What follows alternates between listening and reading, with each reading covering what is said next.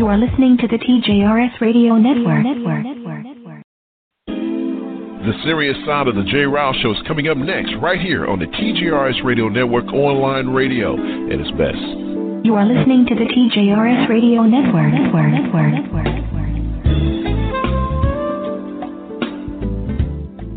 No more, it's none of my business. No more, I'm sure they'll work it out. No more, boys will be boys. No more, I'll say something next time. No more, why didn't she tell anyone? No more, she was flirting with him. No more, she's too smart to let that happen. No more, not my problem. No more, he didn't mean it. No more, why doesn't she just leave? No more, he said he was sorry. No more, she was drunk. No more, she was asking for it. No more, she seems just fine to me. No more, she should have been more careful. No more, we don't talk about that. No more bystanding. No more ignorance. No more excuses. No more. No more. No more. WWE Superstar Big Show here to tell you, if you've been drinking, get a ride. Take a cab. Find another safe way to get home. Cops all across the country are cracking down on drunk driving. They will see you before you see them. Drive sober or get pulled over. Online radio at its best. Online radio at its best. Hey, hey, hey, Guten Tag. It's your resident map of the South. Let's do this. I'm telling you, I am first very honored that you would join me tonight. He has a very limited time spot, so we want to bring in Mr. Alan Farrell right away. Hey, how are you, Kathleen? You know what?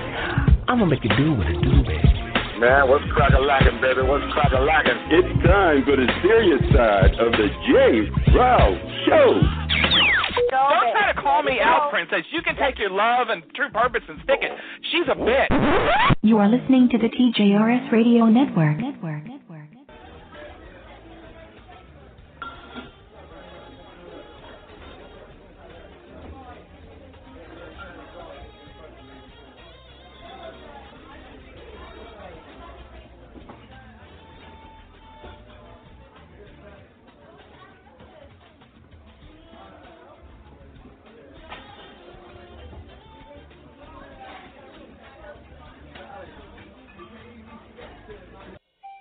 Good Sunday morning to you folks.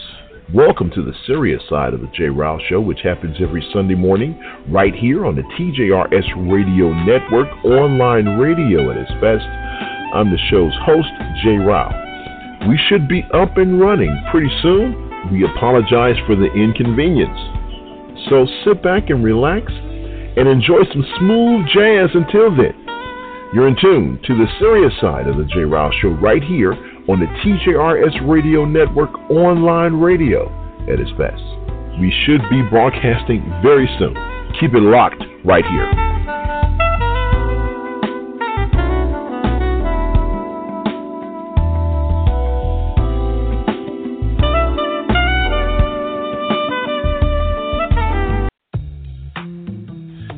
Best Sunday morning online radio show, period. Hi, I'm Jay, the host of the serious side of the TGRS, and I'm asking you to come join me and my friends for some serious conversation before you go to church. It's the serious side of the TGRS. Happens every Sunday morning, 9 a.m. Central Standard Time, right here on the BTR Radio Network.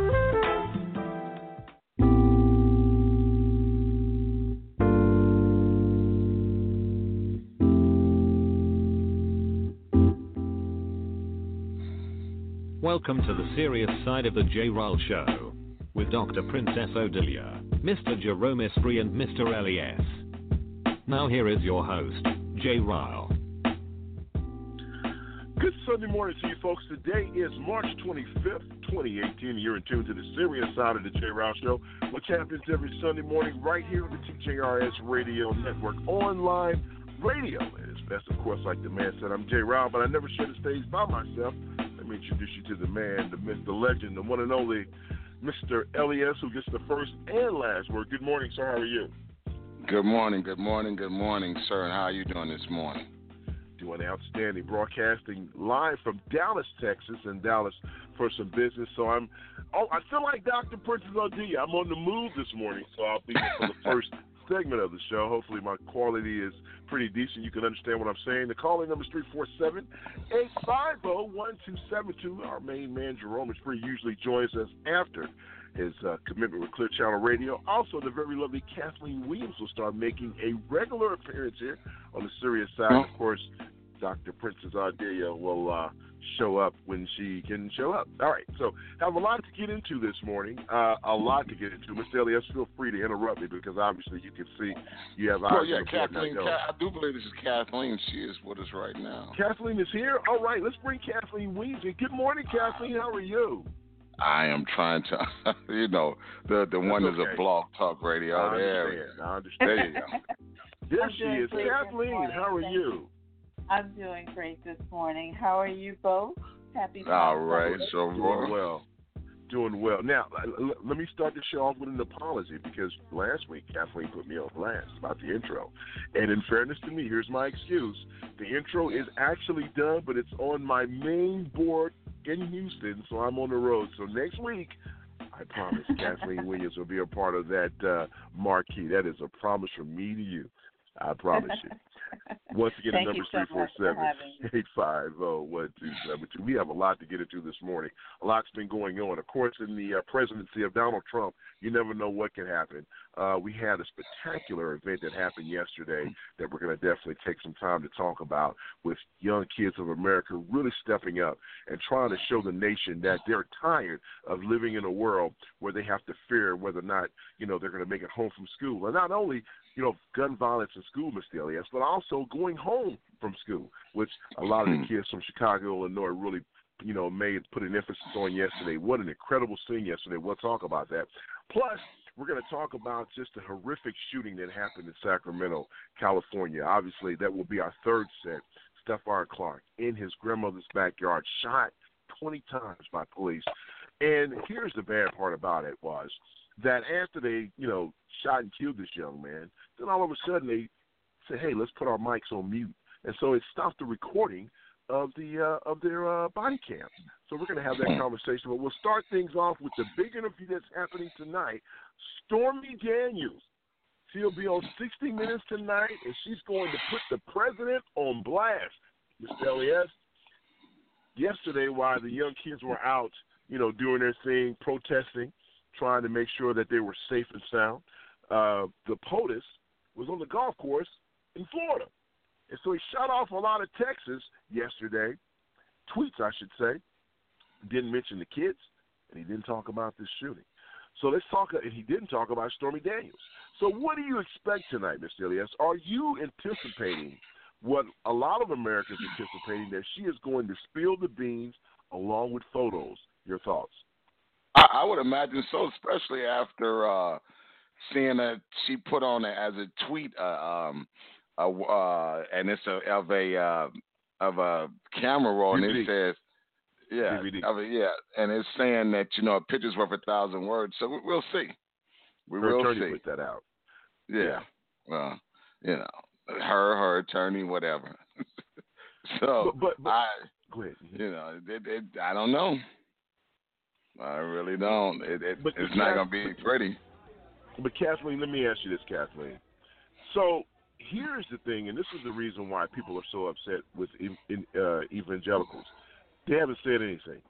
Do you think that after tonight that they will change their approach when it comes to this president? Do you think for the first time during this presidency it's going to get some backlash from that community that who are really supporting this guy, because it's all about getting their agenda across.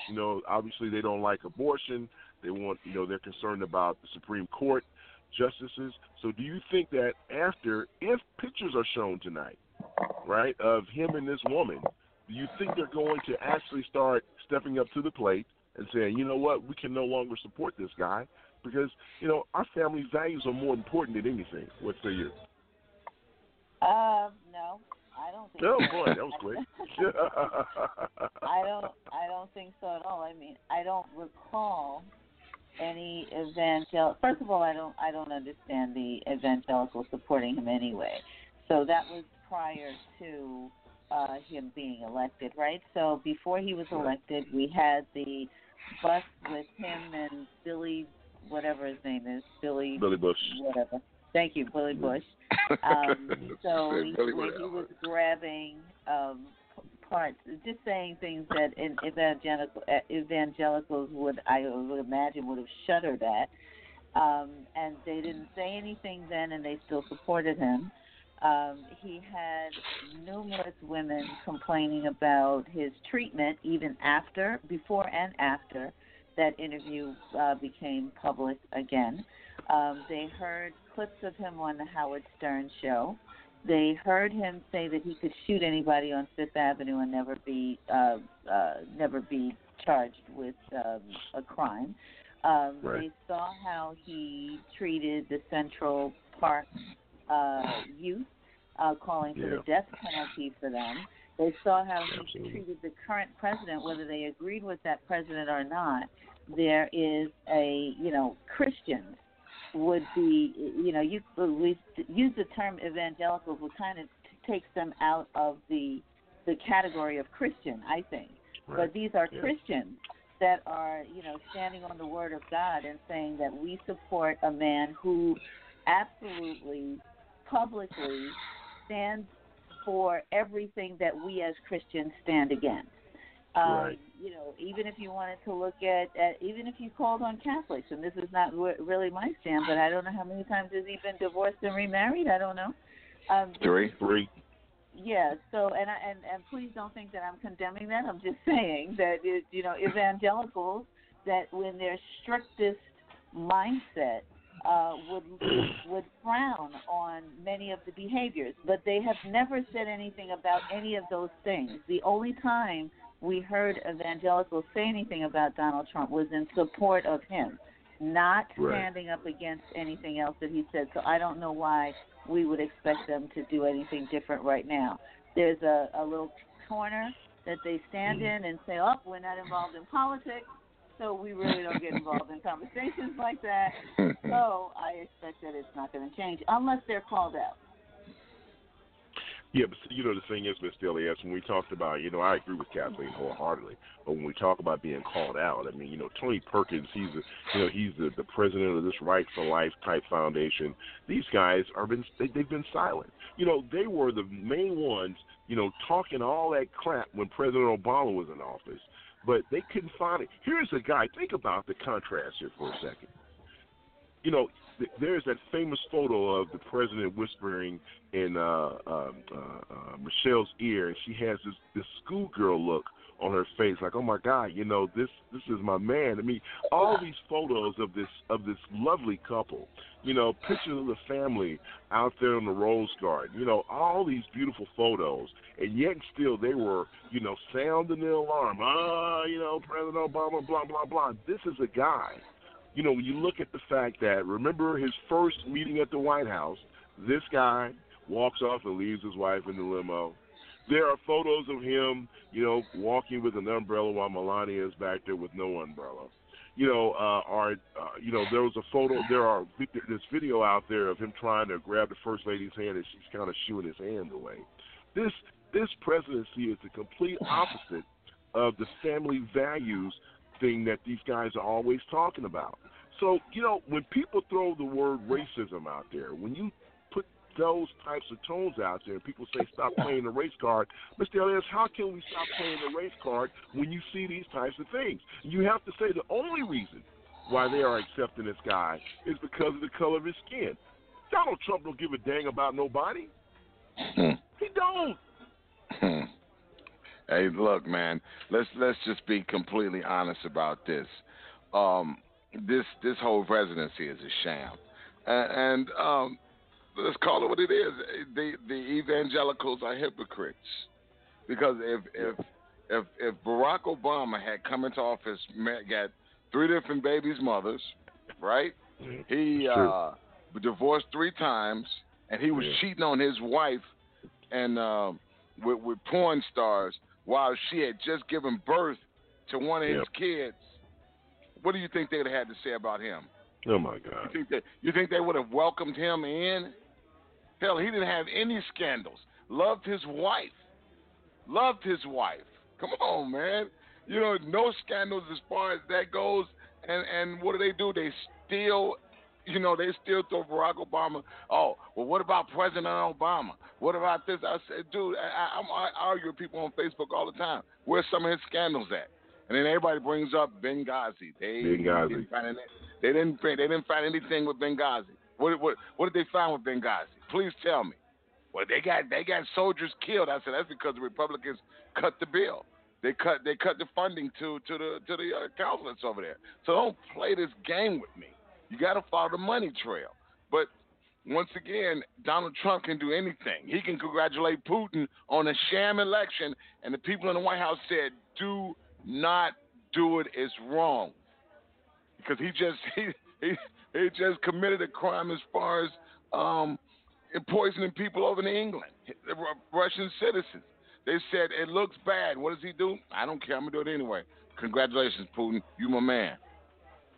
Now, he didn't even mention it. He didn't mention that. Yeah, go ahead, Mr. Elliott. What if the president would have congratulated one of the world leaders that was a Muslim world leader? Oh, see, he's a secret Muslim. Now, one of the things that they did say, now back in 2012, they talked about how President Obama did congratulate Putin and all this good stuff. But see, there's a different caveat, and here's the problem, Kathleen. When you go back and read the statement that the Obama administration put out at that time, it read that it said congratulations to the Russian people, and because of having an election, so to speak. But it's a whole different animal. This wasn't after, they had meddled in our elections. This wasn't after they've been accused of poisoning people on our allies' soil. It's a whole different environment. It tickles me pink when they try to compare things that President Obama did versus what's going on with the current administration. To me, they're just reaching for straws, right?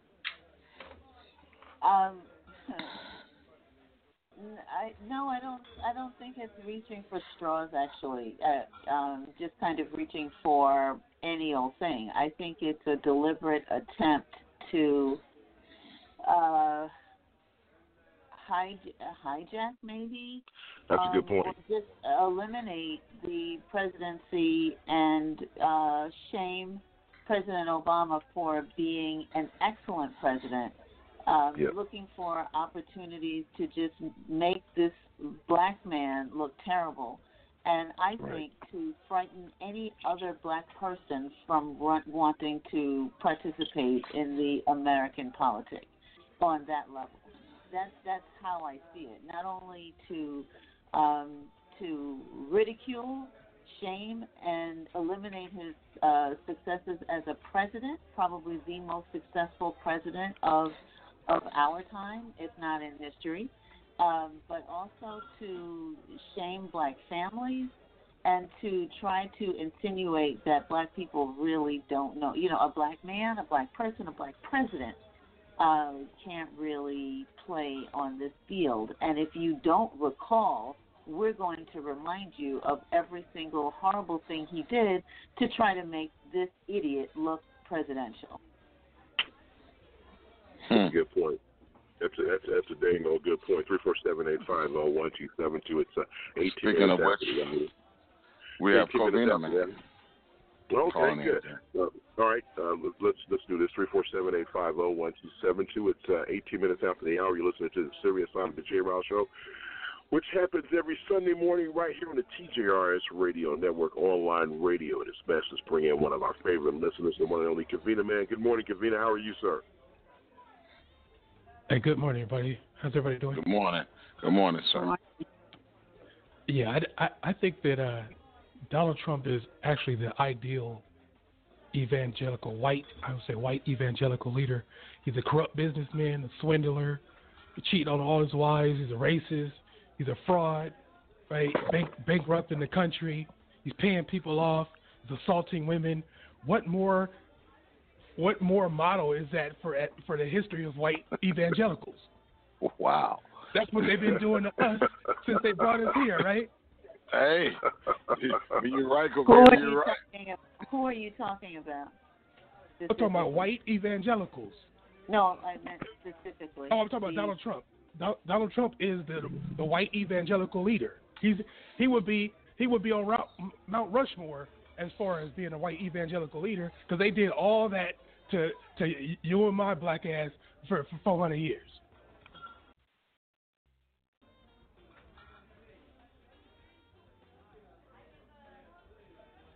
Well, I see everybody else is silent, so I'll jump in.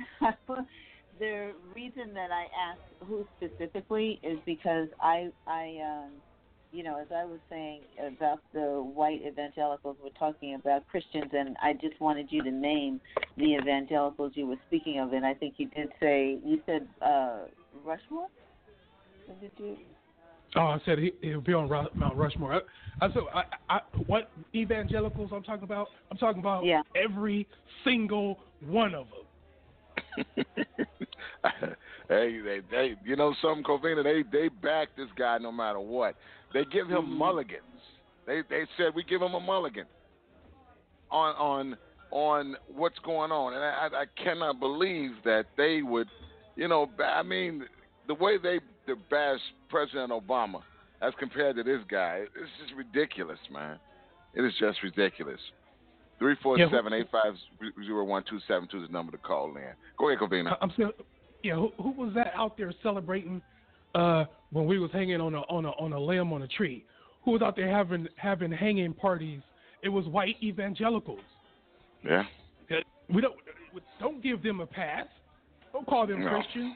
These are white racists, and they've been doing the same thing that Donald Trump is doing for years. How do you think half of us are light skinned because they've been raping and assaulting women since they brought us here? Why do you think Emmett Till is sitting up there and think because some fraudulent white evangelical woman said that he did something to her, and the rest of the white evangelicals put him in the ditch? They don't get no pass from me. Hey, well, speaking of that, welcome to the show, Jerome. Good morning. They don't get no pass from me. I know that was a good time to come in. I know that's what I said. Good morning, Jerome. You know where this was going. I was just gonna add on top of that, Kavita.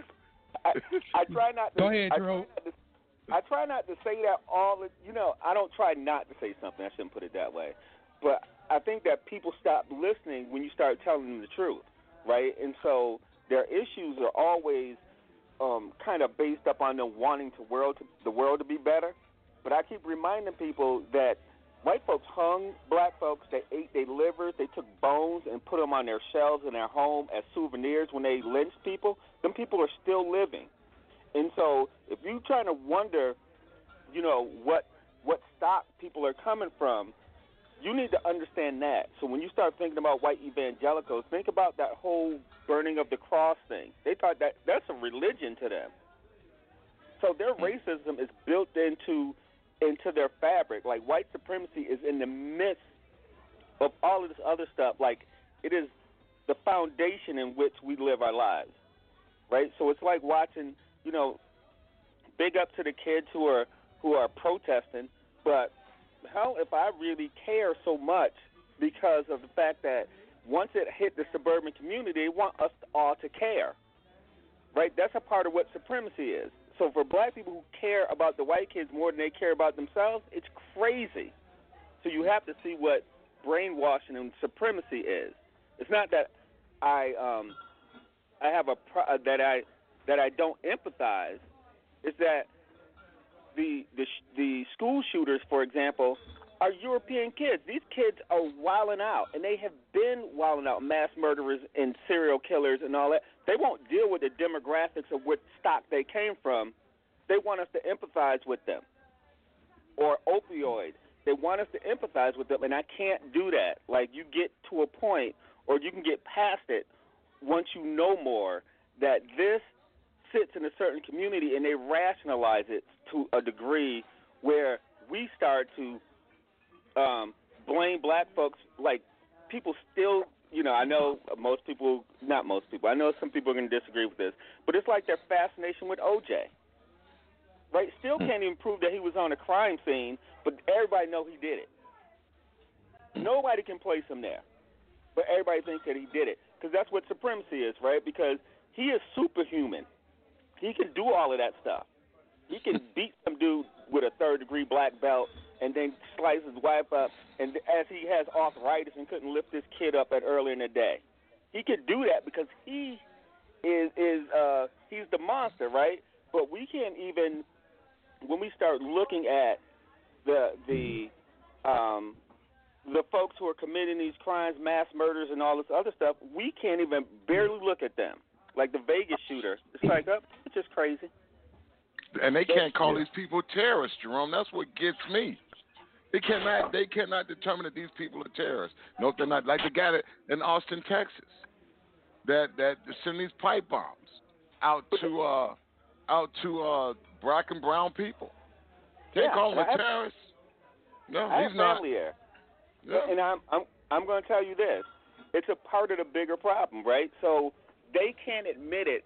So at least on this show, we should be able to admit it, right? Without a doubt. Right. They have a problem. They need to deal with it. It is not my problem to psychoanalyze them. Get over it and get help. Absolutely. Yeah. Absolutely. Good morning, Jerome. I get you to say good morning to you. 347-850-1272. All right, listen, we're going to step out and take a break. Coming up next, we're going to talk about the kids movement yesterday. Jerome brought it up again this morning. We're going to talk about how, kids of all colors jumped out there. But this morning, it's time for another edition of In 4 Minutes or Less. We're going to focus on police brutality. We'll be right back after this. I'm going away. You're listening to the Serious Side of the J. Rill Show.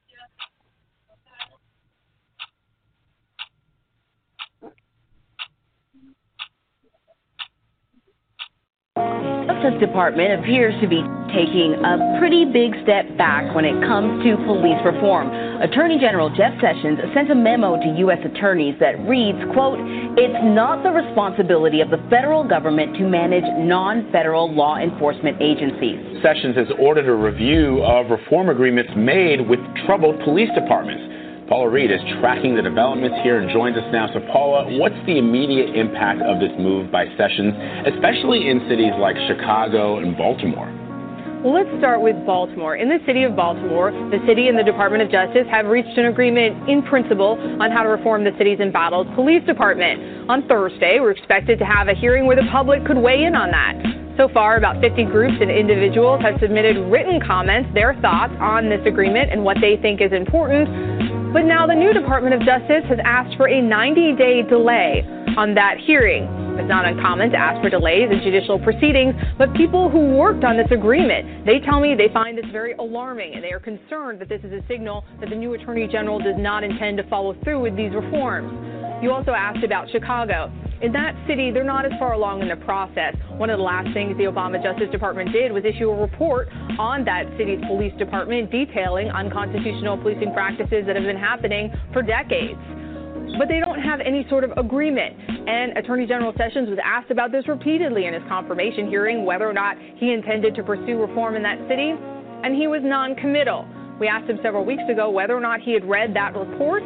He said he had not. Well, this is one of the first big signs that the new Department of Justice, the new administration, intends to roll back a lot of the reforms that were a priority for the Obama administration. The Obama administration opened a record number of civil rights investigations into police departments across the country, but Attorney General Sessions has consistently testified he does not prefer that method of reform. He does not support sort of federally enforced reforms on local law enforcement.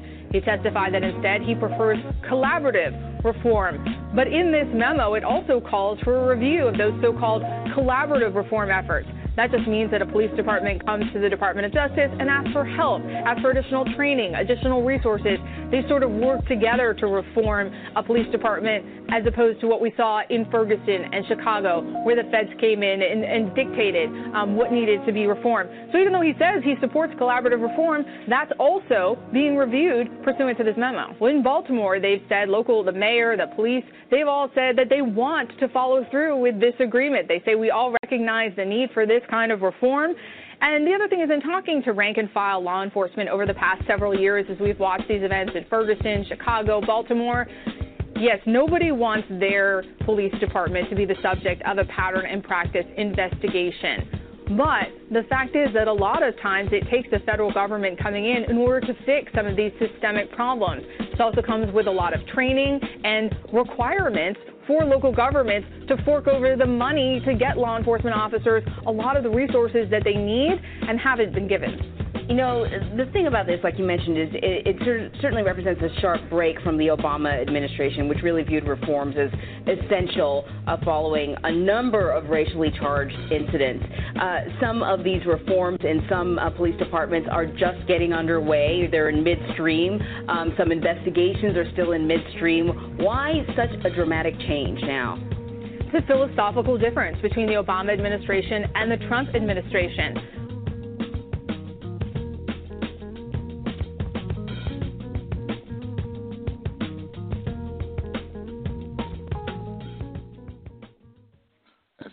Celeste, sponsored by the TJRS Radio Network. All right, Jay had to step out, so this is just me.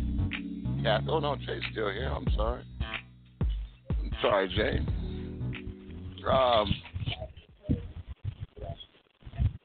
maybe you should, Jay, put yourself on mute. Myself, Jay. I mean, Kathleen and Jerome. Good morning, Jerome. Hey, good morning. How you doing, man? I'm all Jay right. Jay was radio silent on this, huh? Yeah, he did. And to the lovely Kathleen Williams, good morning. Good morning. Good morning. Good morning. I do want to make a comment, if I could, about the last segment, because it kind of, you all kind of moved on, and I didn't want to interrupt as we went to break. But, the conversation about the evangelicals, I think, I just want to not even want to tweak it. I want to just offer a little bit of an explanation based on what was said in the last segment. When we talk about evangelicals, and we're talking about white evangelicals specifically, and of course there will be some black folks spattered in there, but the white evangelical mindset, if you will, the evangelicals are Christians. They are, and that's what they classify and categorize themselves as. So my point is, and what I just want people to remember when they think about this, is that white evangelicals take kind of like fall sometimes into fundamentalists and saying they're following strictly the Bible and saying that that's why they would support a Trump because of the reasons that you all said earlier. Abortion, gay marriage, and putting transsexuals and all those kind of things out of the military because they don't believe in that, all of those things. So they want to just stand on those, like blindly with blinders on, stand on the few principles that they think they can make an argument about. But these white evangelicals that call themselves Christians, right? They are saying they're following a Christian model in supporting Donald Trump, ignore all of the anti-Christian antics, tactics, and behaviors of this man. So, yes, as you said, they are absolutely hypocritical, but it's important also to look at the history, just like Jerome and I think others brought, and Covina Man? Yes. Brought up. About the fact that it was not necessarily evangelicals, but it was Christianity that supported the slave trade and slavery and watched people hanging from trees and hung people from trees and all those other abominable things that Jerome brought up. They weren't considering themselves evangelicals or fundamentalists necessarily at that time. There wasn't a distinction. That slave trade was founded by Christians. They left the different parts of the European world and went to Africa under the auspices of trade, and then did some horrific things. I just went back to the National Museum of African American History in D.C. last week. But, I went to seminary and studied all this stuff. That was founded under the friars and all of these folks that stood on Christianity. So it's I don't know if you want to call it a deviation now when people are saying, okay, well, Christianity is much more authentically Christian now, following the footsteps of Jesus Christ and the words of Christ. as opposed to evangelicals who tweak it, twist it, and make it something that it is a hypocritical and a non-authentic practice. And so those are the folks that we're saying are taking up this, taking up the torch to run behind Donald Trump. But, you know, the only thing that I think is really important for us to remember is that these people, whether we consider them Christians or not, that is what they're calling themselves, and those are the people they're appealing to, running around talking about the good news and standing on ugly, ugly, ugly truth. Wow. Great ones, Kathleen. I think Rich Sister wanted to get in on this. Rich Sister, did you have something you wanted to say or add to that? Jackie? Okay, I guess Jackie didn't. Well, let's move on to the next segment. Dude, we talking about the Kids March. Yesterday, I don't know if anybody, well, unless you're under rock, you haven't heard about what's happening with the Parkland shooting in Florida. So these kids, they brought it to Washington, D.C., and they had marches all over the nation. I know in Chicago they marched. Downtown Jackson Park, and they took it to Washington D.C. and they brought out a lot of interesting facts, which, you know, people can't deny these things, but they're going to because money buys everything. So the NRA is standing behind all of these politicians, and then they're not going to listen to these kids until these kids. If I was one of those politicians and I saw all those kids that are going to be able to vote next year or this year, I'd be a little nervous. I would definitely be a little nervous because if all those kids vote you out, then what do you stand on? You still got your money from the NRA, but you're still not going to get any more. So the bottom line is, Why wouldn't politicians do the right thing, Kathleen? Why are politicians still standing on the fact that bump stocks aren't that bad? I have an assault rifle. I'm not going to sit here and sugarcoat it. I have an assault rifle, and I bought my assault rifle after I started working with a lot of guys, and they all buying assault rifles. I'm like, why y'all all buying assault rifles? Because we need them. I was like, well, if you need them, I need them. Because if you start anything, I'm going to be able to fire right back at you. So, bottom line is, hey, when they get rid of theirs, I'll get rid of mine. I don't see a need to have an assault rifle. But when they bought them, I was like, I had to have one. Bottom line. So, Jerome, what is your opinion on this? Oh, I don't know what to think about. I mean, I guess from the students' point, I can see their advocacy. I mean, we advocated in high school for many things. I remember standing on something, trying to get people to move. But I think it's just an impression, right? So what they're saying is that with all of these students, they have more people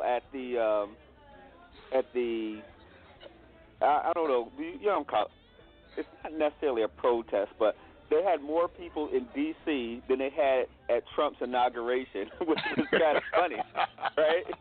Wow. I would be scared. That. If I was a politician, I would be intimidated by that. Right. You would think, but they're looking at AIDS by saying, oh, well, that's not going to manifest into votes for a while. But what they're doing is that they're changing the mindset of young people. So if you think about it, from a political standpoint, Hillary Clinton got 3 million more votes than Trump, right? Trump is eroding his base, which means the people who crossed over in Michigan and Ohio and all those people who voted for him are not going to cross over to vote for him again.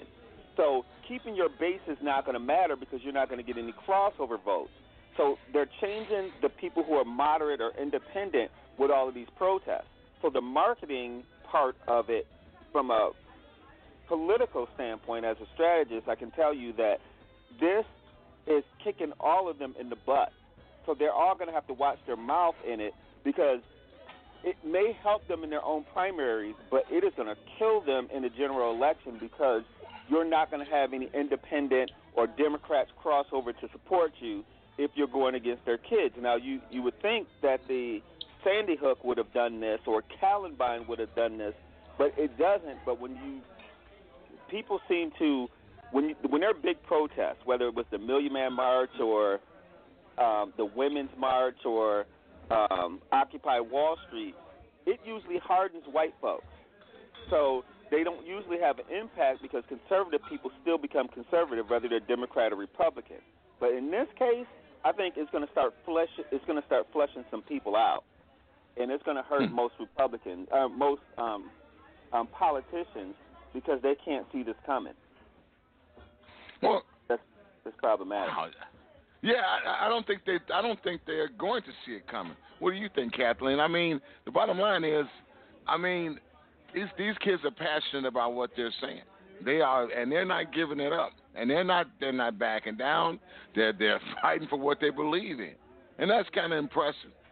But do you think like anything else that'll fade by the wayside? Where is everybody saying? I saw somebody on Facebook post. Well, they're marching this week, and next week they'll be on to something else. I don't think so. I think these kids are very passionate about what they're putting out there because lives were lost. I think the cynicism of so many people is just is disturbing. I don't think this is they'll be on to something else next week. I really don't believe that. I want to go back to answer the first question that you had asked me, which was, why aren't politicians listening? And why won't they do the right thing, or why aren't they listening? And it's like they're listening to what they want to listen to, which is what politicians always do.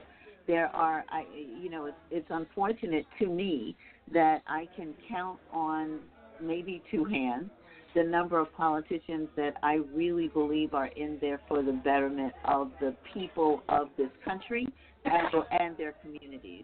So, Maxine Waters, for example, I was, President Obama, of course, Elizabeth Warren, and a few, Kamala Harris, I believe. Yes. So, and quite a few others. The sister who was mayor of Baltimore, her name escapes me right now. But the rest of them are listening to donations, pocketbooks, major corporate interests, and people who are helping them win elections, because in this country, money wins elections, and money can dictate, and money and, of course, propaganda, as we saw with the Russians' influence in this election right here. But it takes a lot of money to run for office. And so we see people with a lot of money winning office and staying in office. And also it takes a lot of Jerome can answer this as well, but I'm going to say being shrewd to avoid saying the word being manipulative, because what I see happening also is that the politician who is in office will be the one who will do whatever it takes to crush the opponent, right? And that sometimes takes money as well, and attorneys and all kinds of people with experience in running campaigns to get the new guy or new woman out of the race so they can't even be competitive. So why don't they listen? They're listening. They're listening to the NRA that's funding them. They're listening to people that they're afraid of, and they're listening to the people that they took money from, just like Donald Trump. Will these kids go? Excuse me. Will these young people go away? They will not go away. I don't think that listening to them, they are not distracted, and they're very focused on the fact that the people that they went to school with every day lost their lives right next to them.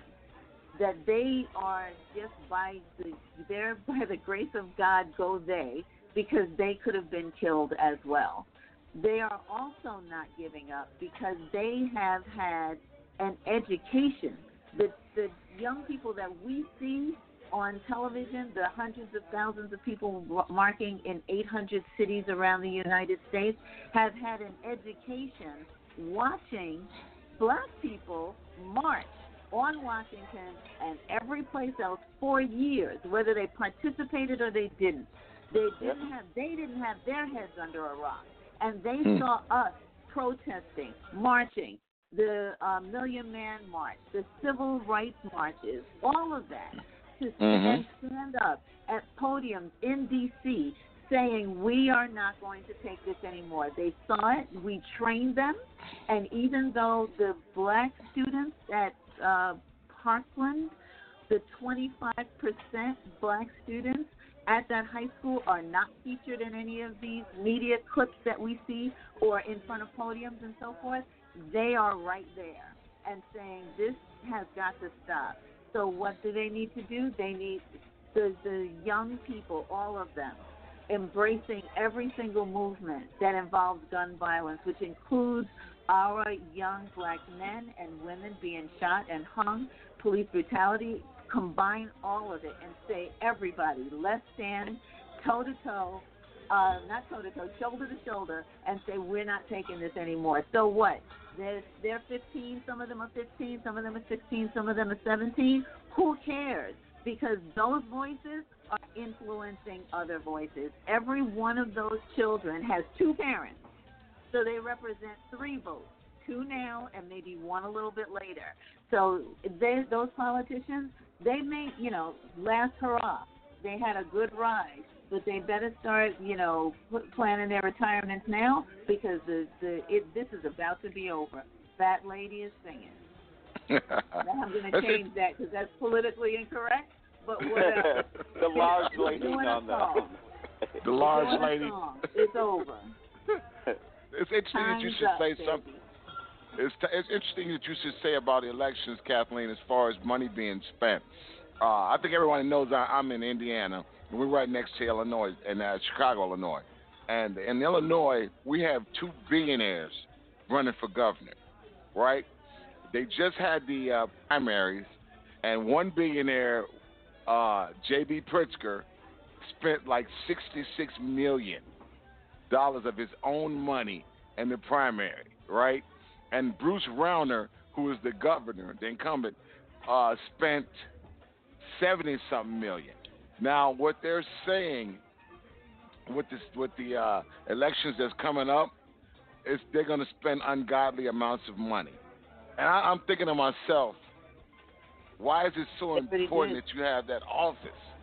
Why are you spending that kind of money on an election when you could be helping people create jobs? If you spend $60 million, or if you spent, say you spent $130 million between the two of you and opened up businesses and put people back to work, why aren't you doing that instead of trying to get a job that pays you $200,000 a year? I think the power. I mean, it's power, but and what do you control at that point? The Koch brothers are the most powerful people in the world, Kathleen, and they don't hold the office. They got politicians that they control with strings. I don't get it. I do not get it. I really don't. Money begets money, right? So they spend that kind of money not because they think they're going to go broke after they spend it. Plus, you saying they spend that kind of money, why don't they use it for this? I don't know that they have that kind of money. They raise that kind of money. They raise that kind of money from interest groups like the NRA and all the other people that want them to vote their interest when they get in so they get more money and have more control, and they basically are running the world. Running the country and running the world, because they're the ones that the politicians have to listen to when they get in office. That's what this is. It's buying the office so that you have control and power and run the way this thing goes. Look at Trump, for God's sake. He's the perfect example of this, if not everybody else. The Rockefellers, the Clintons, the Kennedys. I mean, this is history. This is it. This is where we live. And I think, and that's what I'm saying, the time is up. Mm. It is business. So it's a combination of two things, right? So if you have all the money in the world, what else are you doing, right? So feeding people? No. they will build a library and put their name on it, right? No, seriously. So they're all about legacy more than they are about even in their humanity. Their humanity sucks. And again, I know I've said that a lot on here, and I know that's probably not a really good way to put it, but people's humanity sucks, and we need to go back and readdress that. So people who have that kind of wealth look for the prestige after. That's why, again, if I talk about, you know, the ungratefulness part of, you know, what the Menendezes do to their parents by saying, hey, you live long enough on this earth, we need that money. Wow. Hey, that there's some kind of psych evaluation that needs to happen in that community, because the kids at Columbine, those are some pretty wealthy kids driving to school in BMW, shooting up the place because they weren't popular. So you look at their adults and you say, wait a minute, you have all this money, why do you want to be popular? Right? It begs the question, because like Chris Rock said, if I drove to school in a BMW, I wouldn't talk to nobody. It'd be like everybody be all here. He's like, talk about me. But the kids with the BMWs wanted to be popular.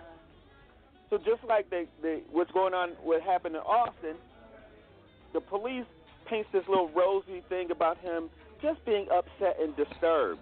There was something else wrong with him. First of all, that dude targeted black folks because of the oppression of what he's seeing on TV and what he's seeing in the world. Because although he has his money and resources and enough money, he was unemployed buying bomb-making material. He didn't get cash.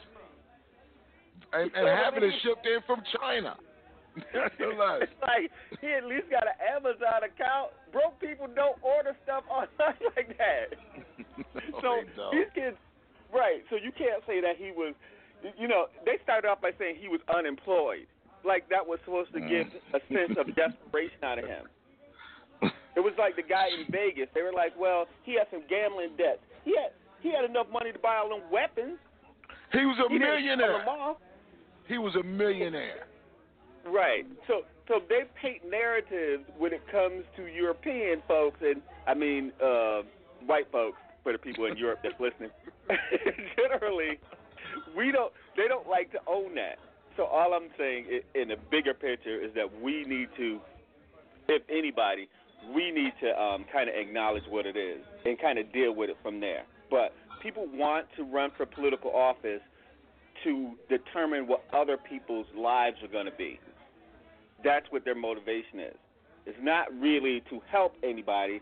It's that's power in telling somebody what to do. That's why people do whatever they do to children, and people fantasize about that stuff. They're sick as heck, but at the same time, it's like, why do you need power over somebody or need somebody to worship you? That's a question that needs to be answered, and they need to put a curriculum together and do psych evaluations, because technically nobody should want to do that to another human being.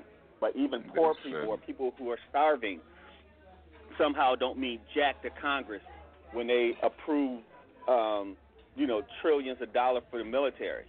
Or they say something like, let's bomb Iran or let's bomb Iraq, or actually both of them, but let's bomb Iraq, and then their people are going to stand up and worship us after we bomb the people who we don't like. We're going to kill half of your population, but y'all going to worship us later. There's something wrong with you to actually believe that is reasonable. You know, the Dick Cheneys and those guys of the world, the Mike, really? the whatever his John Bolton's of the world. Them people are some sick people. Exactly. And Kathleen, you brought up an interesting point.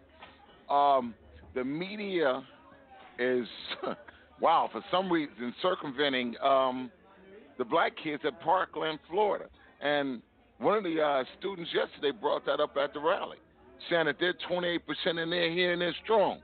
And if that is, and the one kid said, this is white privilege.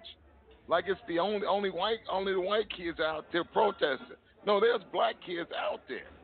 And I the media is, and I said this to Jay once before, the media portrays whatever they want to portray. Dick Gregory said it, and Malcolm X said it. They control what you watch, how you watch it, and what you hear. And I think it's a shame that they don't bring out what the truth is. And I'd like that. And you said it last week, Kathleen. Go find your own truth. And I thought that was so powerful. That was a powerful statement.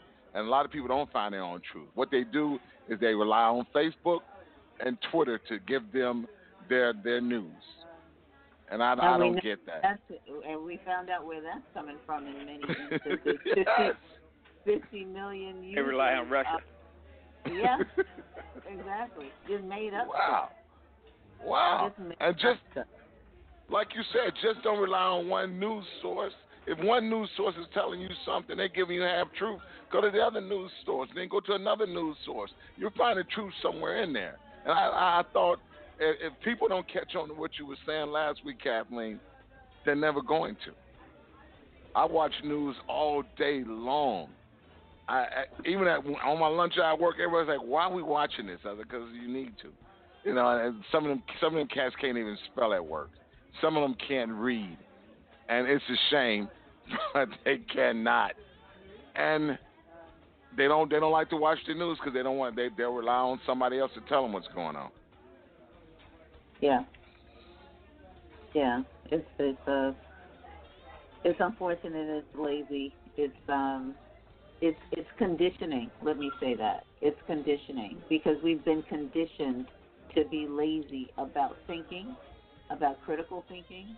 And about and news. I mean, you figure, hey, if I pick up the paper, or if I turn on the TV, or now if I tell Alexa to turn on the TV, I don't even want to. Well, I can't walk to the TV, or I don't need to look for a remote control. I mean, Alexa, turn on news. You know, and then I don't need to do anything else. That should be it. Or rather, maybe we're going to get to Alexa, tell me the news. You know, and then Alexa will have been fed into by some Russians or whatever, telling you, "Oh, okay, well, poof." So it's technology is great. I'm not damning technology, but it is necessary for people to be able to dig and to remember history. And of course, you know, Alexa's not necessarily giving you the history, right? You got to pick up a book.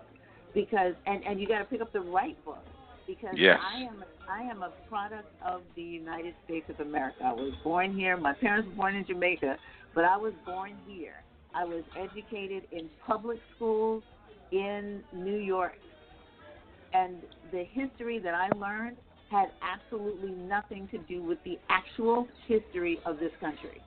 The history that I learned, I don't know who made that stuff up. But the Christopher Columbus and the hero that they said he was and all of the other things that they taught us was not history. How shocked was I to get into college and begin to learn the history. But what I had were parents and an older sister who was in school right at the time of the Black Panther Party, Malcolm X, Dr. King. I had them in my ear, and even that was controlled, right? We didn't get to hear everything that was happening with in the Civil Rights Movement. We had to go look for that. So even if we just take that as an example, the news did not publicize the truth of the Civil Rights Movement. That's not what we got when we looked at television, you know, the 6 p.m. news. What we saw were police officers hosing down our children, feeding our kids to dogs, you know, sticking dogs on our kids, and Bull, what was his name? You guys had helped me. Connors. Bull Connor, calling us thugs, gangsters, hoodlums, and everything else, and you know, we're gonna get them. That's what we saw. We didn't see everything else that they were fighting for. Right. You know, barely got the information about the young girls that were bombed in the church. You know, the students sitting at the counter. The real reason that for the bus boycott. All of that. History. That's it. That is it. Well, folks, with that, we're going to wrap it up. Dr. D, I see you. She's just not getting here, folks. So, hey, look, we'll be right back after this.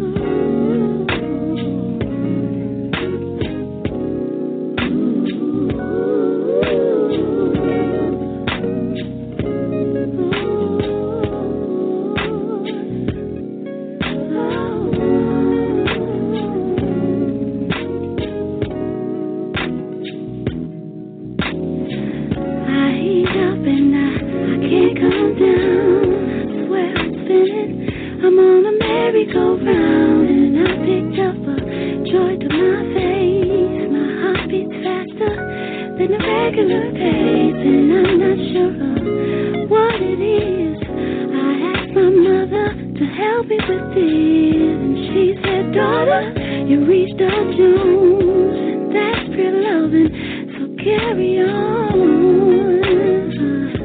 Come to my place, and I'll be waiting for you, 'cause I really need you so. You know I'll be waiting for you, be on your way. You know I'll be waiting for you, and we can handle it real slow. You know I'll be waiting for you. You keep me thirsty, licking my lips. I'm hungry for you to please my hips. And don't stop there, prepare to sweat. I'm getting hotter, and you ain't made it here yet. So won't you hurry, make no haste, 'cause you're the fruit I long to taste. Just a cake, I've before. Reach me first, I'm left to die. I can't wait until I come. I can't wait, I can't wait until you come. No, I can't wait until you come over. Can't wait, I can't wait until you come over. Ooh, I made you wait so patiently. Now's the time, come share with me. I teased you so, those days are gone. Come over, it's on, and you don't have to wait no more. Come over for my place, 'cause I really need you so. Be on your way,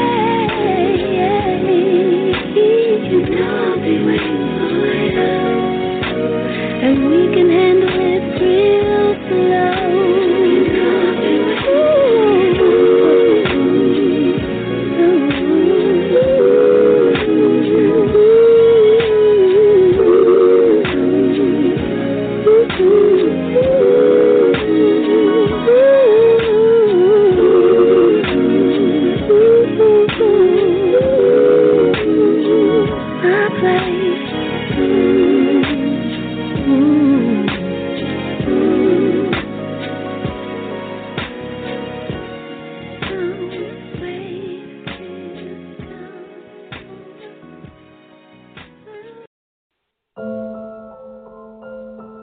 Nothing is ever the same.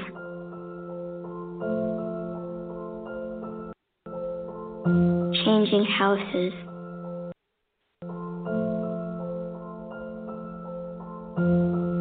changing faces,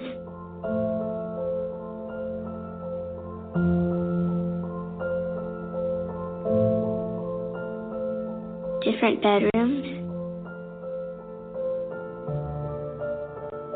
different beds, and this trash bag filled with everything I have. I don't want to feel alone anymore. Help us show her she's not alone.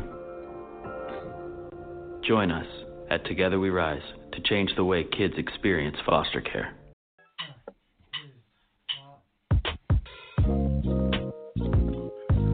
All right, folks, 347-850-1272 is the number to call in. 347-850-1272 is the number to call in. And with us this morning, let's say hello to the co-host for the last time. Good morning, Kathleen, the very lovely Kathleen Williams, my sorority sister. Good morning, sister. Good morning, Frank. Good morning, everybody. Happy Palm Sunday. And, the very late Dr. Princess Odelia is with us. How you doing, Dr. Odelia? Well, actually, I'm doing amazing. I was actually not late. I was there early, and my phone, I guess, well, it dropped in the location that I am, and that's what happened. And then I called back again, and before I could say anything, the phone dropped again. So I'm praying that I can stay here for the next half hour. I think I'm in a good zone. I'm very happy to be here. Hello, Kathleen. And, it's good morning to everyone. Okay. Thank you for that stab, my brother, Mr. Elliott. I just love you. Oh, no problem. Anytime. And the very smartest man in the world, Jerome Esprit, is with us this morning. Good morning, Jerome. How are you doing this morning? Morning. I'm good, bro. How you doing? I can't complain, man. I woke up on the right side of the ground this morning. Knew it was going to be a good day. Yeah. All right. And we got Rich's sister with us. Hey, Rich's sister, how you doing? I'm doing great. How's everybody doing? We're doing very well. And yourself? I'm doing well. Okay. All right. And on the phone with us, we got Momo B. And Jay is still listening. Jay's at a meeting, I guess, praising God this morning. So we got to do what we got to do on Sunday mornings. Amen. Amen. Amen. And nobody's in the chat room. It's a little empty in there this morning. It seems like it's been there. I don't know if it's probably with the chat room or not. But we're going to move on to the next segment. And the next segment is... Actually, go ahead, Jackie. I just wanted to, just two things. Before you move on to the next segment, I wanted to make my comment and, of course, give you social media information. By all means, the floor is yours, Jackie. About the last segment, I just want to officially say definitely that I'm proud of what kids are doing. Because I don't care what race you are, how affluent or not you are, kids are getting tired of going to school and seeing empty seats where their classmates used to be. Mm. So I'm, for one, am proud of the kids, and they're going to make changes. They're going to make changes. It's like what y'all saying, the minute they turn 18. You don't see what they're all about. And so what you're saying is that career politicians can probably forget some of these positions that they got. I understand. Yeah. Consider it gone when these kids come of age and vote you out. Hmm. Now, on the social media front, once again, if you need any info about the show, if you'd like to make any comments about the topics during the week, please feel free to email us. SeriousSide@Outlook.com. Once again, SeriousSide@Outlook.com. And if you want to follow us on social media, like I said, now all three pages have the same ending handle. Facebook.com/group, Twitter.com, Instagram.com/TJRS Radio. And all of the links are in the chat room. Thank you, Jackie. I appreciate that. I really do. Thank you. All right, so we're talking about the shooting of Stephon Clark. Once again, an unarmed black man has been gunned down by the police in Sacramento, California. Now, they're claiming that somebody was going through breaking windows out of houses and... this man was in his grandma. I believe it was his grandmother's backyard. They came up on him, and then they shot. One officer shot 10 times. Another officer shot 10 times at this man, and all he had in his hand was a cell phone. Kathleen, does this story sound familiar? Yeah, it does. And that's a shame. Disgustingly familiar. Is all I have to say.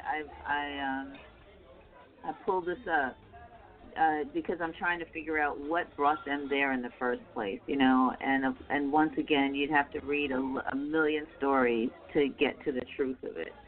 So I'm, you know, it's heartbreaking. It's just heartbreaking. I don't know what else to say.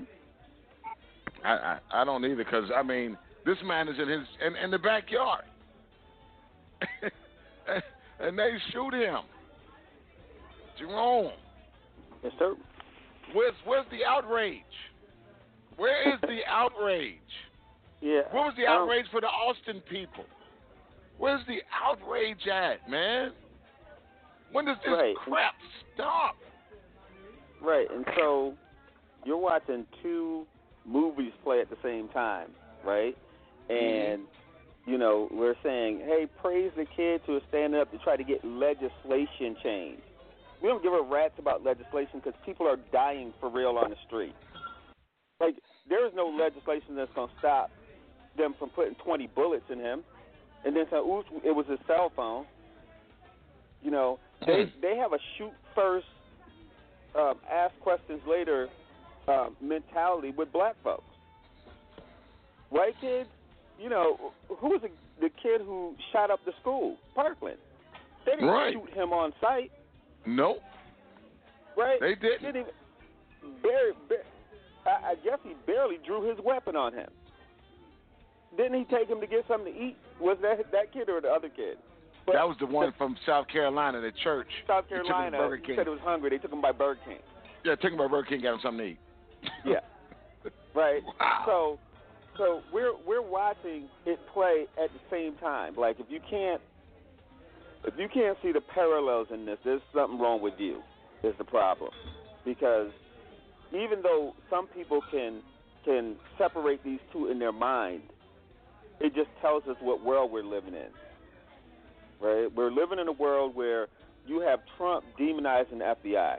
The FBI tracking down the guy who did a great job tracking down the guy who was doing the bombing, but not really caring about the victims of the bombing, caring about the bomber by saying, oh, he killed himself, so we can water down what he must have just been disturbed or a little upset because we checked his social media.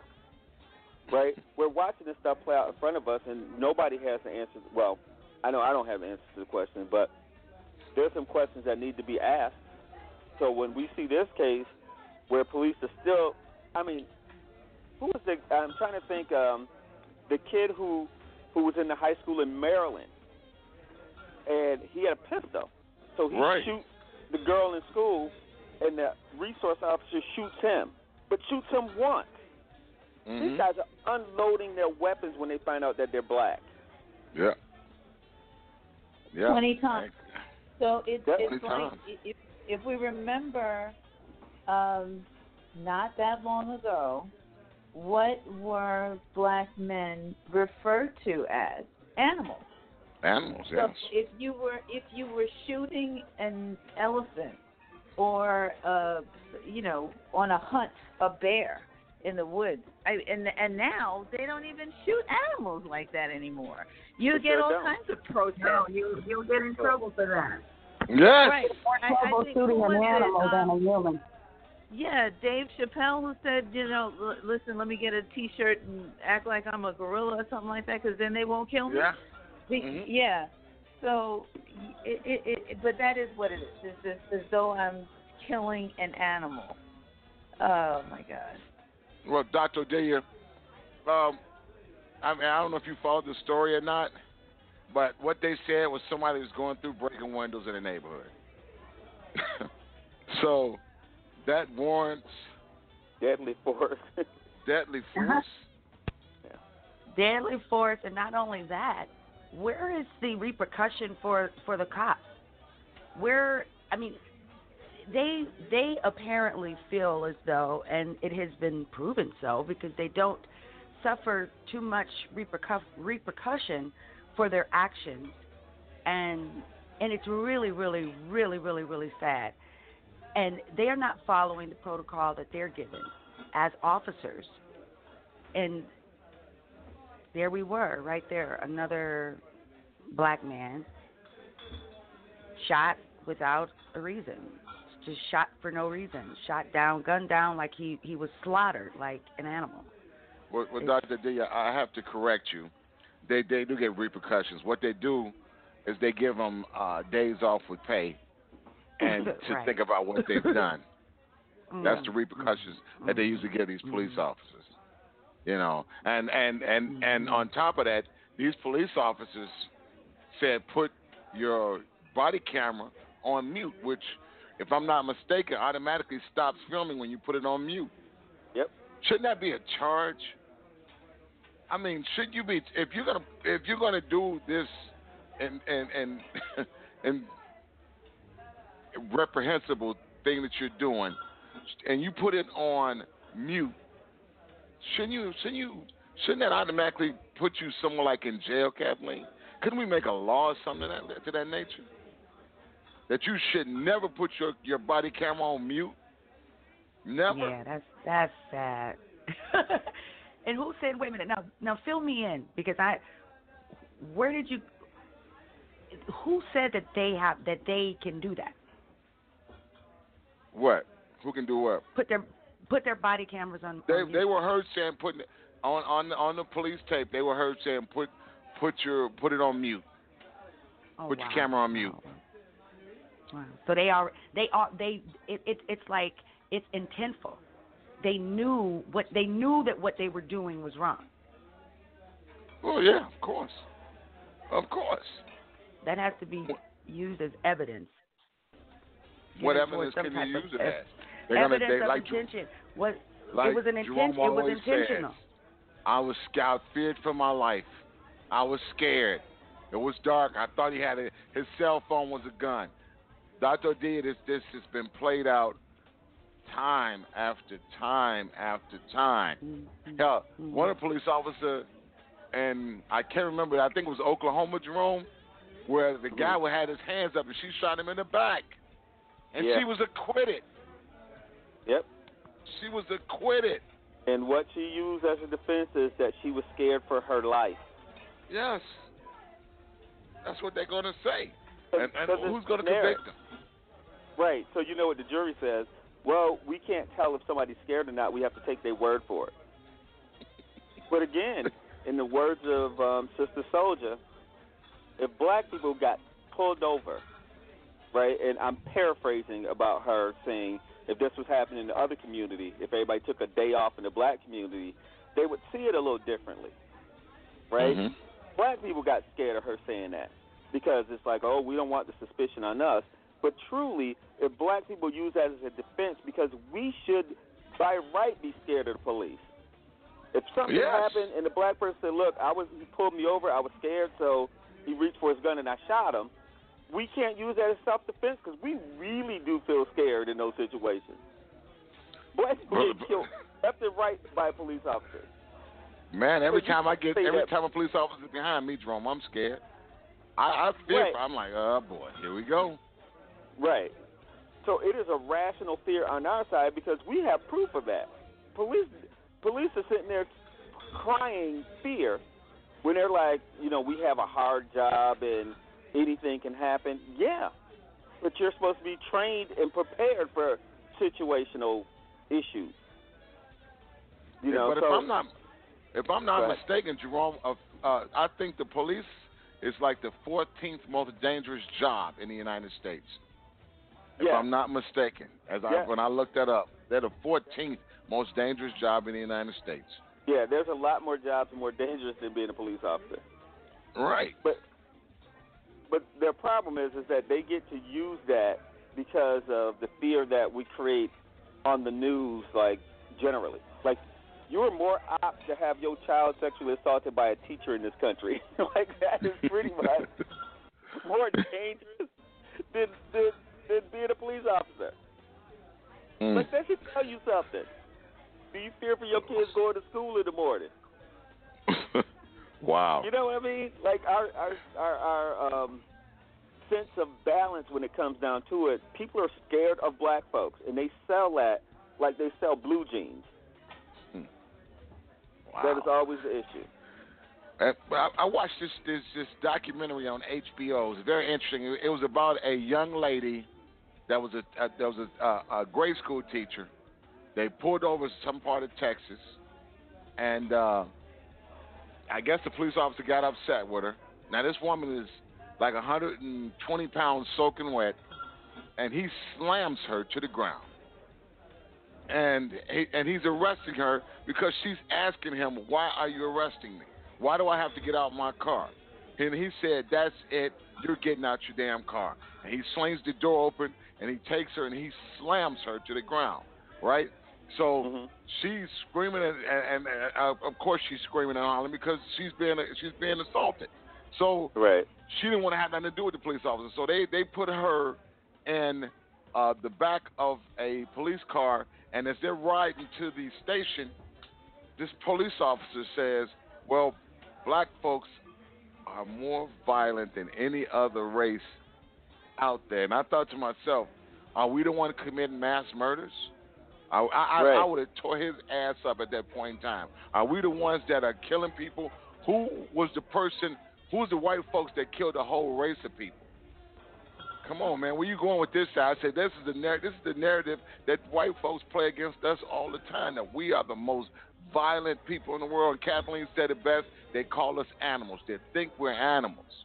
Right, but you have to sell that narrative to go slaughter people, right? So just think of it this way. If you look at, I can't remember Christopher Columbus' brother's name, but when they came into the Caribbean, I guess it was the Dominican Republic mainly, but when they came in that area, they reduced a population of 11 million people down to about 60,000 people in 10 years.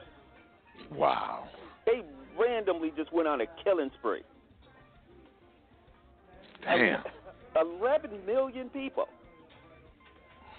So you have to say, look, if violence is coming from someplace, you are looking in the wrong direction. Right. And again, school shootings and serial killings. We have the evidence right in front of you about violent culture and communities. That is not in our culture. You could take most homicides in the black community, and I can tell you to a degree of about probably 85%. They know who the person is. It was like conflict-based or whatever. Somebody was shooting at somebody who was somebody's cousin. It was all related. White folks have random killings like nobody's business. Well, that's what I don't understand. So why are we the violent ones? Hell, you guys sat around like Covina Man said. Emmett Till, the woman claimed he whistled at her. And they beat that man and hung him and did everything in the world to him. And we're the violent ones? We're the violent ones? Really? We're the animalistic people? No, I think they're looking at it wrong. I know they're looking at it wrong. It's just totally ridiculous. It is. You know, the thing that I know I've said this before, and I've heard Jerome say it as well.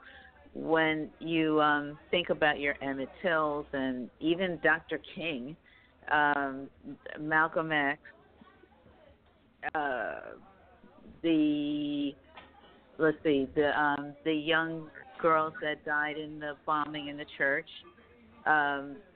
we are looking at we're not even two generations past that, right? So when we look at the lynchings that happened in the South during the time of our Emmett Tills and so on, and so Medgar Evers, even all that, we are looking at a generation who was alive at that time.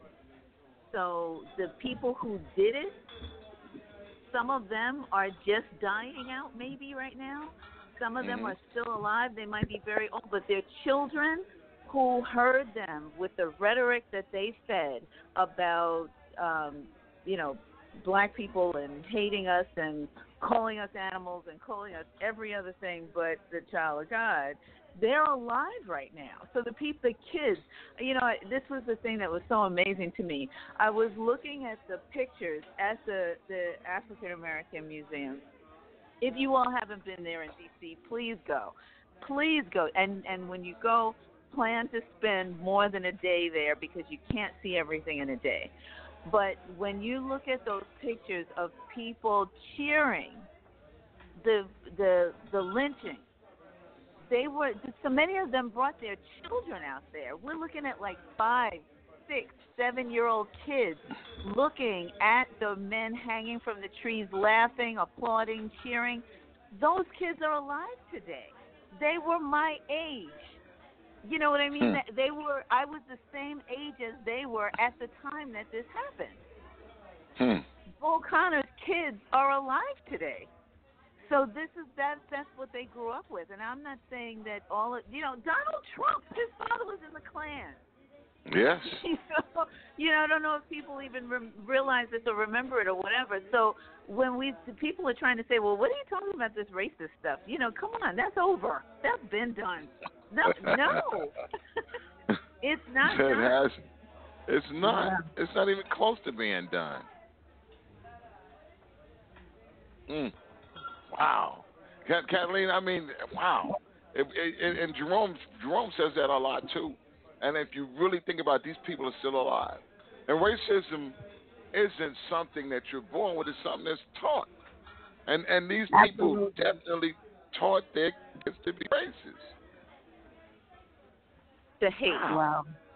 Yeah. You know, and that's even sad that so close to even our president, his child was a part of the Klan. I mean, that's sad. That's sad, but that says a lot, too. You know, even for, well, a lot of times people would say, well, whatever the child does, the parents shouldn't have to take the blame for decisions and choices that the children make, or even as adults. But I believe that it's so true. Train up a child in the ways to go, and when he goes, he will not depart. The way that his father acts, the way he is nonchalant to just concerns of people, period, but less alone even, you know, this situation with the police killing, just going ham on black people, you know, in Blue Street. So he has no concern. His racism is very loud, and it's a wonder that even, you know, you're dealing with, it's like the mentality. I would not be surprised, you know, it came from the house, from our president. You know, even for his son to be a part of such. There was some seed there.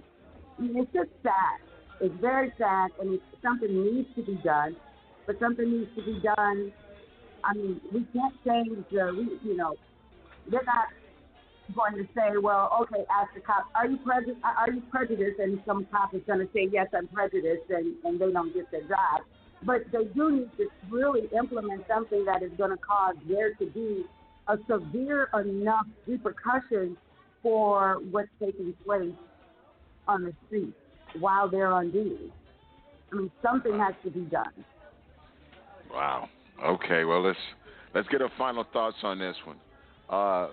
Kathleen, you're first. What's your final thoughts on this one? Power to the people. You know, if anyone is saying that, if anybody is saying that this movement started by teenagers, young adults, young men and women, is not going to be effective, is not important, won't matter, that they don't know what they're talking about, really doesn't know anything about history here, because every single movement was either started by or maintained by the young people who were fearless and courageous about making sure that their voices were heard and that change took place. That was the Student Nonviolent Coordinating Committee. That was, you know, SNCC.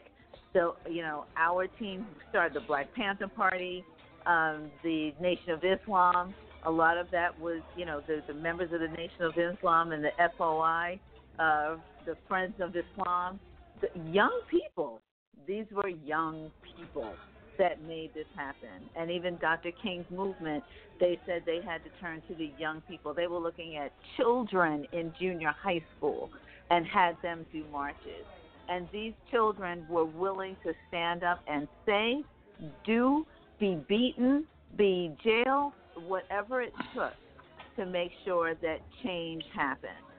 So I applaud them all, and I stand with them, and I am praying for their success. Keep moving. Okay. Dr. J., your final thoughts on this subject.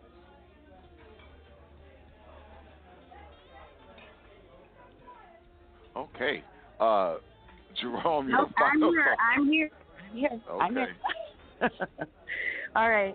Well, in regards to the shooting, my heart goes out to the family and prayers. I think we all, I still say, we have to stand in vision, and that's, if you can do nothing else, you can at least do that. Vision change for our communities, vision change in the legislation that will impact something positive in regards to the cops here and what they're doing, gunning down people and for no reason. I just want to say that my heart goes out to that family. I can't imagine. And I'm visioning change and transformation within the police department, you know, and safety for our people. Jerome, your final thoughts on this subject. You know, I have a hard time with this one, but I just want to say that, you know, yes, it is always the energy of the youth that actually can go out there and be seen. But just like with Occupy Wall Street, where it wasn't just youth and adults, I think that adults try to rationalize. So people who are good at this, and I mean politicians in their, you know, 70s and stuff, those guys are really good at downplaying other arguments from adults. But the public pressure that youth and that energy brings awareness that makes adults move.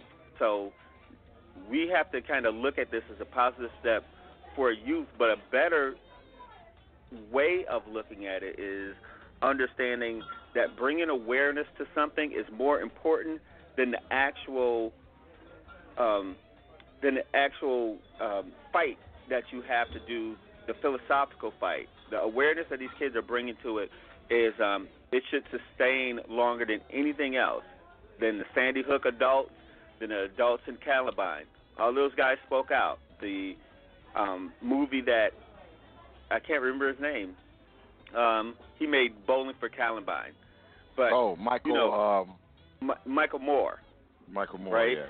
So after all these adults keep trying to put things on the other adults' consciousness, it is the kids that always brings awareness, because people like Martin Luther King during the Civil Rights Movement realized that beating adults on TV was not moving other adults. It wasn't outraging them. So it was a strategy. And it's sad that that was a strategy, but they had to do the youth movement. Not that they wanted the youth in harm's way, because, again, in 1968, Martin Luther King said we need to go to a more aggressive nonviolence and pull the women and children out of the struggle, because it was about to get too physical. So we don't want them to do that. We don't want the kids uprising. But just like in this march, as I watched it on TV, I didn't watch no heavy police presence that we see when black people have marches. I didn't see heavy police presence like I did when I saw Occupy Wall Street. They didn't run no cannons and no tanks down the street. Youth have more energy to tear up than adults do. Yep. But you can tell what our mentality is. That's a bad image for them to run police out at kids. So, you know, shout out for them for standing up. But we've been under siege for a long time, since I was a youth, and I know what that energy is. So I have to give respect to them for standing up. All right. Well, hey, with that being said, next coming up is my favorite part of the show, on the Need to Know basis with Mr. Jerome Spree.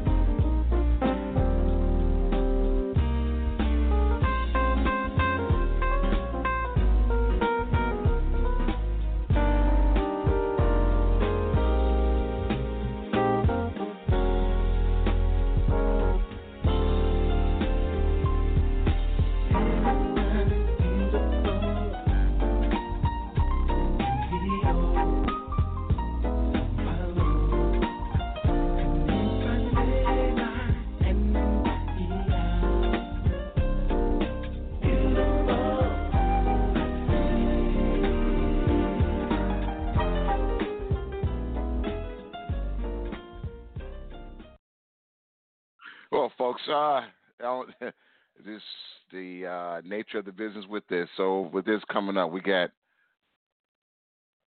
talking points with our very Jerome Spree. Extremely upset. On Saturday, the pregnant. Oh boy.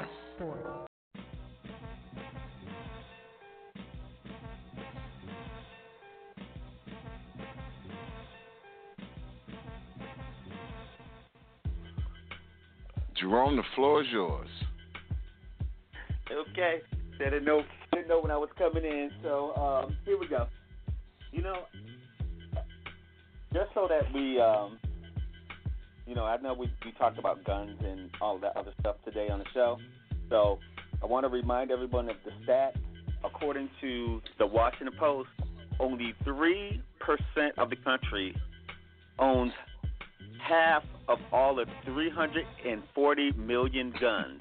So 9 million people own 170 million guns. So that's nearly 10 guns per person. Well, I can believe that one. So yeah, because people who own guns owns a lot. They own a lot of guns. Yeah, so I'm one of them. Although it's only try not to blow you out the water. That's all right. Now, I know it's only 3% of the country, but again, when you look at these rural towns that they're like one of the safest cities, Parkland and, you know, Sandy Hook and all these rural suburban areas, 3% or 10 guns per person. So when you know people in those rural areas have guns, they probably have a lot of guns. Mm-hmm. Just want to put that out there. Now, you know, there's a well, actually, you know, I had to I'm trying to remember if I did this story last week or this week, but anyway, Pope Francis asked forgiveness for Christians who buy sex for women, saying men who frequent prostitutes are criminals with a sick mentality who think that women exist to be exploited. So he's asking Christians who buy sex to be forgiven. Okay. I think that was his shout out to Trump, right? Like, I'm just saying, that's the Pope. The Pope said that. You know, forgive people who are buying sex. Now, I don't know what that means exactly, but anywho, that was Pope Francis. That wasn't me. All right, now a panel of 3 federal judges unanimously declined to step in to block Pennsylvania's new congressional map on Monday. Now, the decision by the judges of the U.S. District Court for the Middle District of Pennsylvania leaves in place a congressional map issued by the state Supreme Court in February. In January, the state Supreme Court said that congressional plan Republicans had their plan that they had in 2011 was unfairly benefiting GOP and that it violated provisions of the state constitution guaranteed free and equal elections. The Republicans do have another appeal of the decision being it's pending in the U.S. Supreme Court. But again, they didn't want to hear it the first time because they can't overrule a state Supreme Court unless it's a federal law. And that's not a federal law. So the states get to do whatever the states want. And the irony of this, LES, is isn't that the GOP mantra, states' rights? Yeah. That is, but it didn't make a difference when Cotton Lamb won. right. But now even the district Cotton Lamb is in, you know, that's getting redistricted, so they know he's gonna keep that seat now. Right. Yeah, because he's got to run. He's got to run in another district, doesn't he? Well, the district that he's in is kind of gonna be shaped a little bit differently, which is gonna favor more Democrats. Okay. It's going to take more Republicans out of the pool is what it's going to do. So it's an area near Pittsburgh. So what they did is they kind of sliced it up, you know, like spaghetti. It wasn't even a pizza slice. It was like spaghetti that they were trying to sneak out the districts that would help the Republicans. So technically the state Supreme Court kicked in, and they know that they're probably going to have more, maybe 6 more seats go Democrat than has gone in the past. I think a lot more go Democrat now that Trump is in office. I'm telling you. Yeah. They got buyer's remorse up to wazoo. Hey, you know what? The Democrats who crossed over, who voted for Trump, need to stay their butts home, and he wouldn't have won. Yeah. So that's where the buyer's remorse is going to come in, not necessarily from Republicans. So when I hear Republicans or people running or pundits on TV talk about, you know, Trump's base is strong and he'll probably do whatever, it is the conservative people on the Democratic side who you need to watch out for, and especially women, white females, are the ones who swung that election. So just keep pulling that group. That's the swinging group in you. And by the way, the Russians swung it. Who's that? The Russians. Oh, what's the white women and the Russians? Or white women. Either way, I didn't know Melania was going to come into this conversation really quickly, but I guess she did. People seem to forget Slovenia was a Russian state. Like, so they try to call her country out like she's not Russian, which is hilarious. I think they were one of the United Soviet, well, what do they call them? Right. Russian Federation states.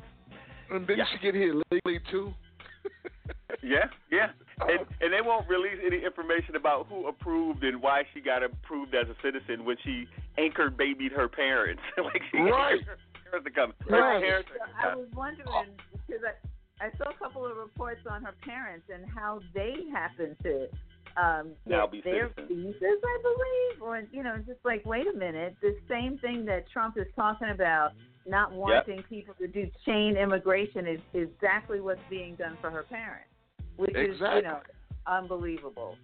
Right. Hypocritical to the imp power. No, it's not just hypocritical. You know what they're going to do? They're going to exempt some countries from the chain migration. Yeah. You know where this is going. Yeah. Right? It's just like the moratorium of 60 days to stop people coming from certain countries into this country. The brown folk. We don't want them in. You're paying your fine. The S-hole places, right?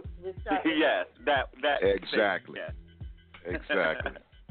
Now, the U.S. Supreme Court on Monday gave the green light to two class action suits filed by residents of Flint, Michigan, who were pursuing civil rights claims against the local and state government over the lead contamination of the city's water supply. So the justice left in place this July 2017 ruling by a Cincinnati based Court of Appeals that revived the litigation after the lawsuits were thrown out by a lower court.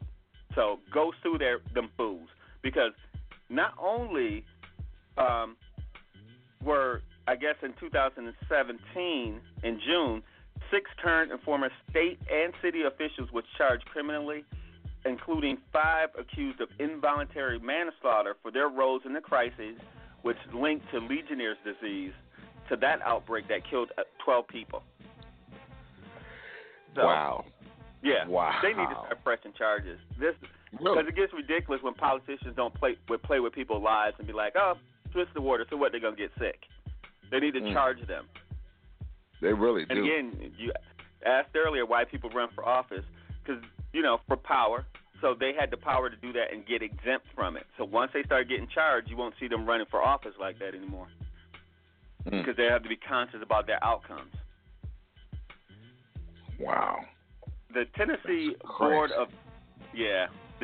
Board of Claims unanimously voted to compensate Lawrence McKinney, 61. He did just let him out of jail, is how I can say that. He was in prison from 1978 for rape and burglary, and he was freed in 2009 and formally exonerated in December. This past December.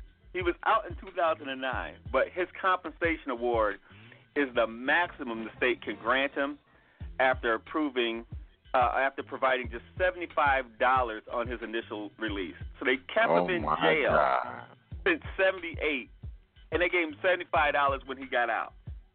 Thank you very much. Wow. Oh, God. But his lawyer is saying that this is the highest amount ever paid But then again, no one has ever been incarcerated for this long. For something $75. Yeah. Now, here's how he's going to get his money, too. This gets worse. So, although he's getting, $1 million bucks, he will receive $353,000 up front to pay his attorneys and his debts. Oh, the rest will be spread out in monthly payments of $3,350 over a minimum of 10 years. Oh, and my God. If he dies, it goes to his wife or his estate at the time. So they're only giving him $3,300 a month. Oh, my Lord, man. What is wrong? This is Tennessee. Tennessee. They're not sure. But, what? And the charge was rape and what else? Rape and burglary. That he didn't do. No, I understand. I'm just, okay.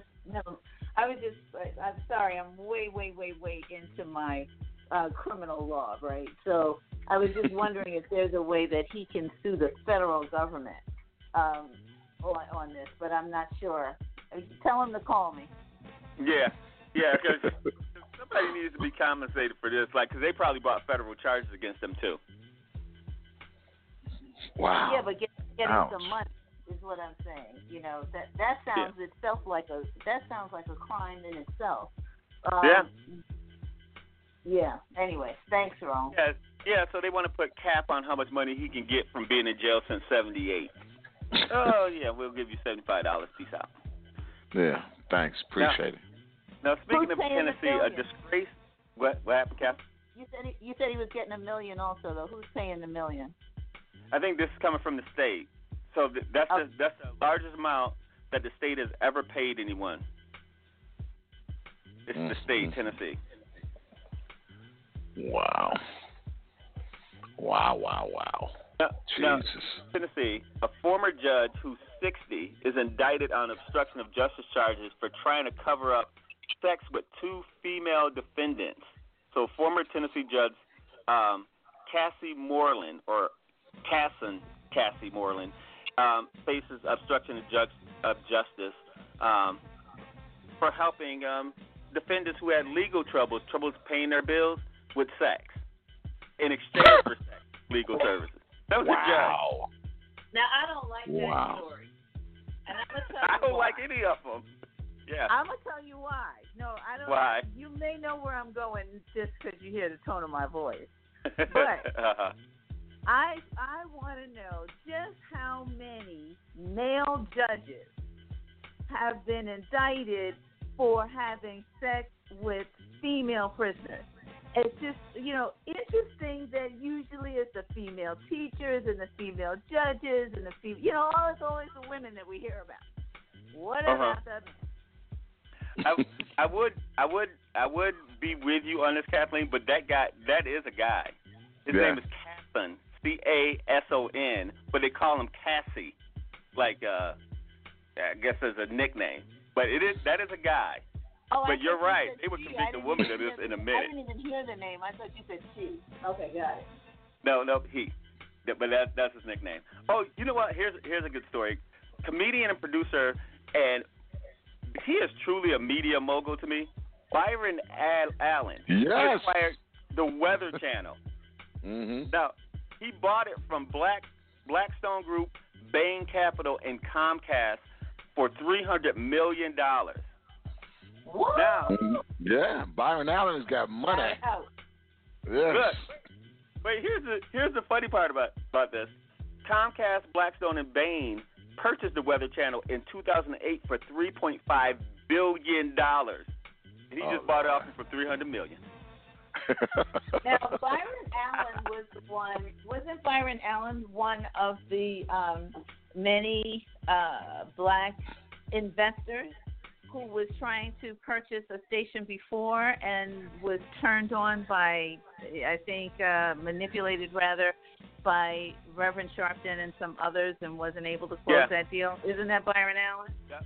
Mm-hmm. They all went against them because they were siding with AT&T and Time Warner and all of those guys, and Byron Allen sued them all for $1 billion because Byron Allen, in his lawsuit, said that in the FCC regulations that as the cable company started expanding with more channels, they were regulated to have some minority-owned channels. So in his lawsuit, he said the OWN network, particularly, is 50-50 partnership from the Discovery Channel and Oprah Winfrey. Oprah does not own OWN. Magic Johnson does not own Aspire. It's a 50-50 partnership with him and Comcast. Puffy does not own Revolt. That's another Comcast partnership. And he's saying there's no black-owned stations on there. And we all know Viacom owns BET. BET and who owns TV One? I know that's Kathy. TV One, actually, I know Sylvia is... Kathy Hughes. Kathy Hughes is the CEO, but I don't know if somebody owns them. But I know she owns TV One, but I don't know if they're under a partnership agreement either. But yeah, she's always owned. Say it again? Bounce. Who owns Bounce? Oh, Bounce TV. Now that's black owned, but Bounce TV is not on cable. Right. No, I wish they were. Really do. Some cable companies pick them up. I know our cable folks pick up Bounce, but Bounce is an agreement.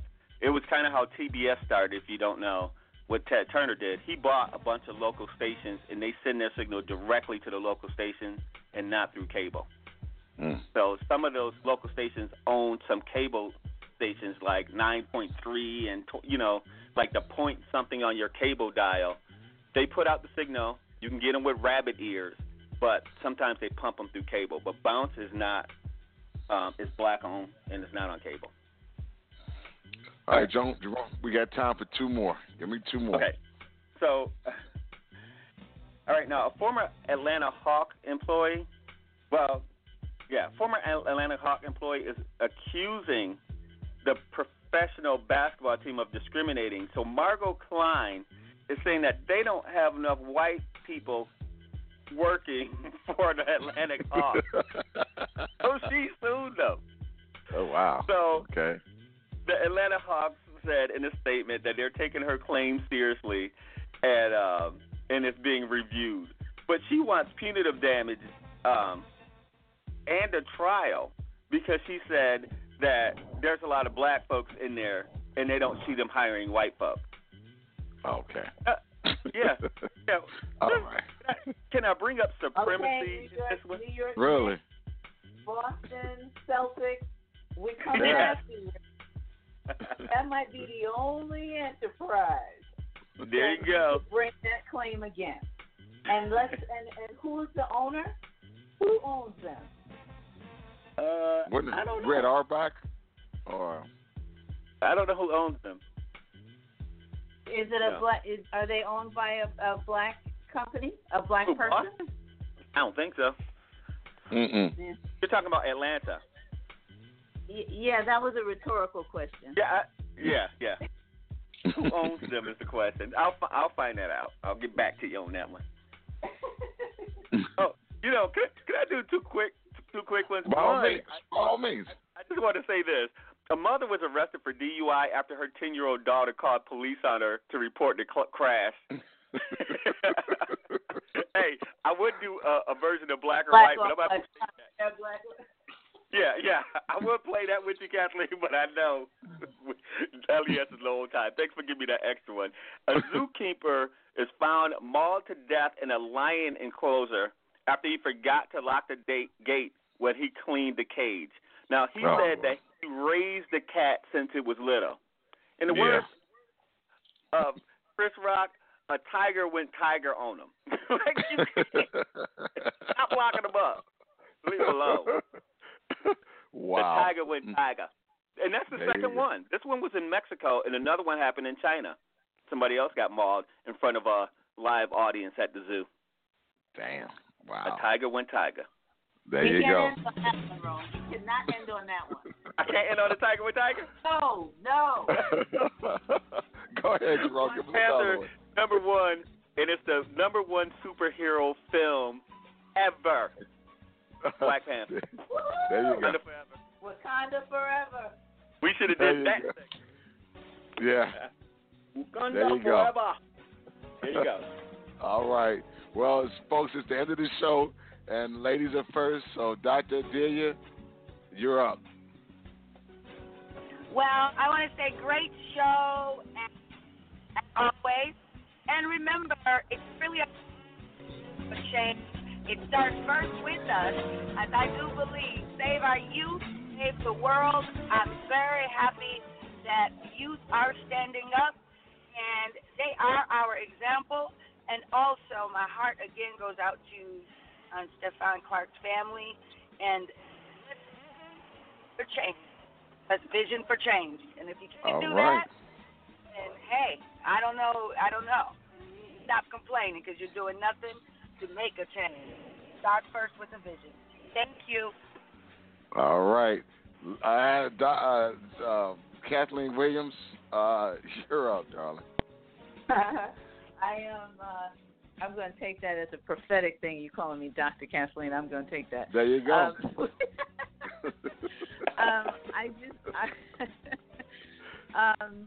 I want to speak to and on behalf of Christians who are, and you know, there's, you can't say there's more authentic Christians. There's only authentic and not authentic, right?